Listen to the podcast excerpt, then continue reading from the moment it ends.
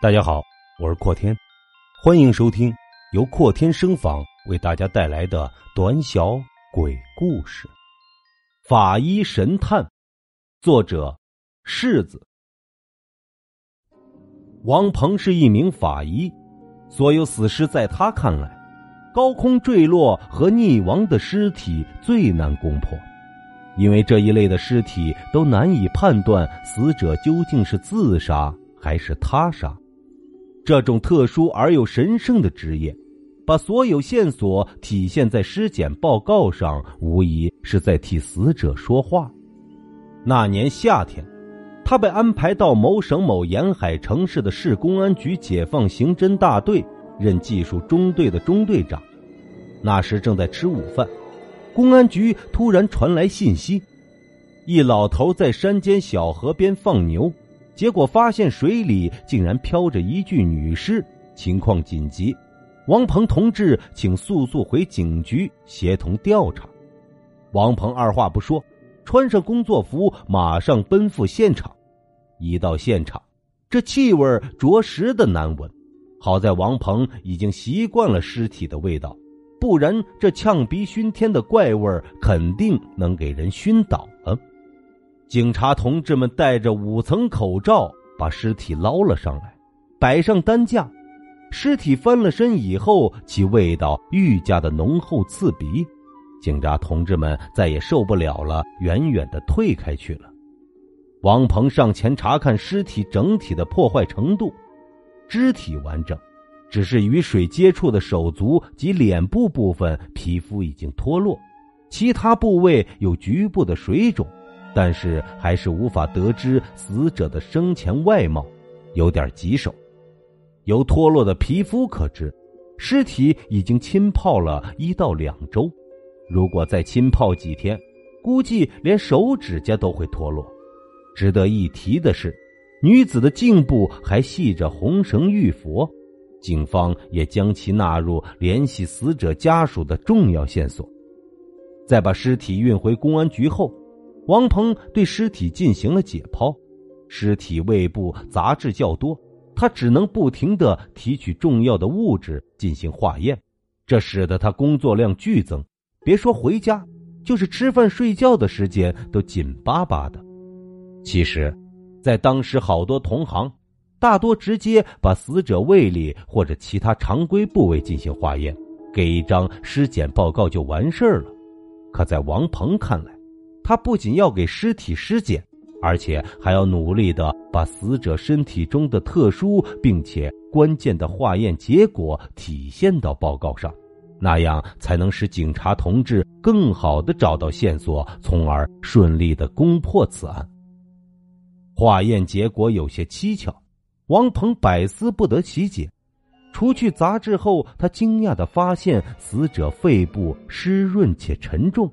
在血管腔中的红细胞竟然凝结成了血块，这在淡水溺亡中是绝对不可能发生的。他在灯下冥思苦想了许久，终于睡去了。梦中，一个陌生的女子在海边的养殖场捕鱼，一不小心摔入了人工池塘。只见他一浮一沉，一边痛苦的挣扎着，一边半喝着海水，大喊着救命。恍惚间，那女人突然把头扭了过来，双眼死死的盯着王鹏，盯得他头皮发麻。随后，他又对着王鹏诡异的一笑，使得王鹏不仅脊背发凉。隐约中，王鹏似乎看到女子的颈部有条红绳。此时的他才回过神来，刚想过去拉他的手救他上岸，可也不知怎么的，自己像是背着千斤巨石，即使拼尽全力，也只能慢慢的往前挪动，而且走一步就要喘半天。最终，他没能走到海边，那女子随着水面激起的涟漪重回平静，慢慢的沉入了海底。王鹏猛地从梦中惊醒。他拍了拍脑袋，摇头晃脑道：“哎呦，幸好只是一场梦啊，否则呀，这个海边城市又会平添一条人命了。”哎，不对，他转头看了看女尸，女尸仍然平静的躺在那里，没有半点的变化。他又看了看睡前的化验结果。对了，海边这离海边不远，难道他是在海水溺亡的，然后被抛尸在河中？淡水溺亡，一般肺部的重量没有太大的变化，而且还会轻度的水肿。血管中红细胞分散，不会凝成血块。哼，这样就解释通了。刚刚的梦，对了，那根红绳吊坠是玉佛，离真相越来越近了。谢谢你的梦，其实我早该想到了，可能是老糊涂了吧。哎，年纪大了，遇到难题都不会转弯了。王鹏对着尸体自言自语了一阵也许是刚突破难题，兴奋不已吧，简直就像小孩子考了一百分一样高兴。为了进一步证明女尸是在海水溺亡，王鹏在死者肺部肺泡粘液中成功检测到了海水的成分以及海洋所持有的浮游生物，这真是令人振奋的结果。可是单凭这个。似乎还是无法确定死者究竟是自杀还是他杀，这就值得好好的考究了。王鹏仔细想了想，对死尸全身仔细的观察了个遍。忽然，他在女尸的手臂内侧，也即是手臂和躯干相对的部位，发现了一个深陷的指甲印。在他看来，这估计是搬运尸体时凶手或者帮凶不经意留下的。从印记的深度、宽度看，应该是一名中年女性的食指。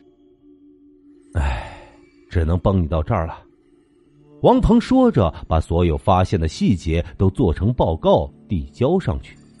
第二天，警方对该市沿海的养殖场进行了调查，虽然找到了疑凶，可是证据不足，案情模糊，这让警察们很伤脑筋。刚有点眉目的案件，似乎一下子又回到了原点；而在解剖室的王鹏更是如若针毡，又回到那女尸旁边，奋力的研究着，以求出现新的线索。皇天不负有心人，终于他又有了新的发现：在女尸身体海水微量元素中，与自然界海水含量有所不同。准确的说。这海水并不是自然界的海水，而是人工合成的海水。这个信息似乎毫不起眼，可是对破案的线索极为重要。于是，警方在接到王鹏研究报告后，豁然开朗，并迅速对养殖场外购订单进行了地毯式的搜索查阅。此时，死者的家属通过家传玉佛吊坠得知女儿身亡，也联系了警方立案。终于。在经过半个月的各方努力下，警方终于侦破了此案。原来，是一家中型的养殖场，死者在配置人工海水时，自己不慎失足溺亡。可是，以厂长为首的几个合伙人经过商议，他们为了不给死者家属应有的赔偿，竟将女子打捞上来，遂抛尸荒郊的小河当中，以误导警方死者死于山间的小河中。可他们万万没想到，这淡水溺亡和海水溺亡是有区别的，而海水又可分为自然海水和人工海水，这也是有区别的。谁叫他们运气不好，遇到了尽责的法医呢？天网恢恢，疏而不漏。这世上也许没有鬼，但是我一直相信，冥冥之中有一股神秘的力量在操控和监视着人间。什么样的人，做了什么样的事儿，总会留下痕迹，而他种下的因，也会在最后把这颗果实吞下去，无论甜或苦。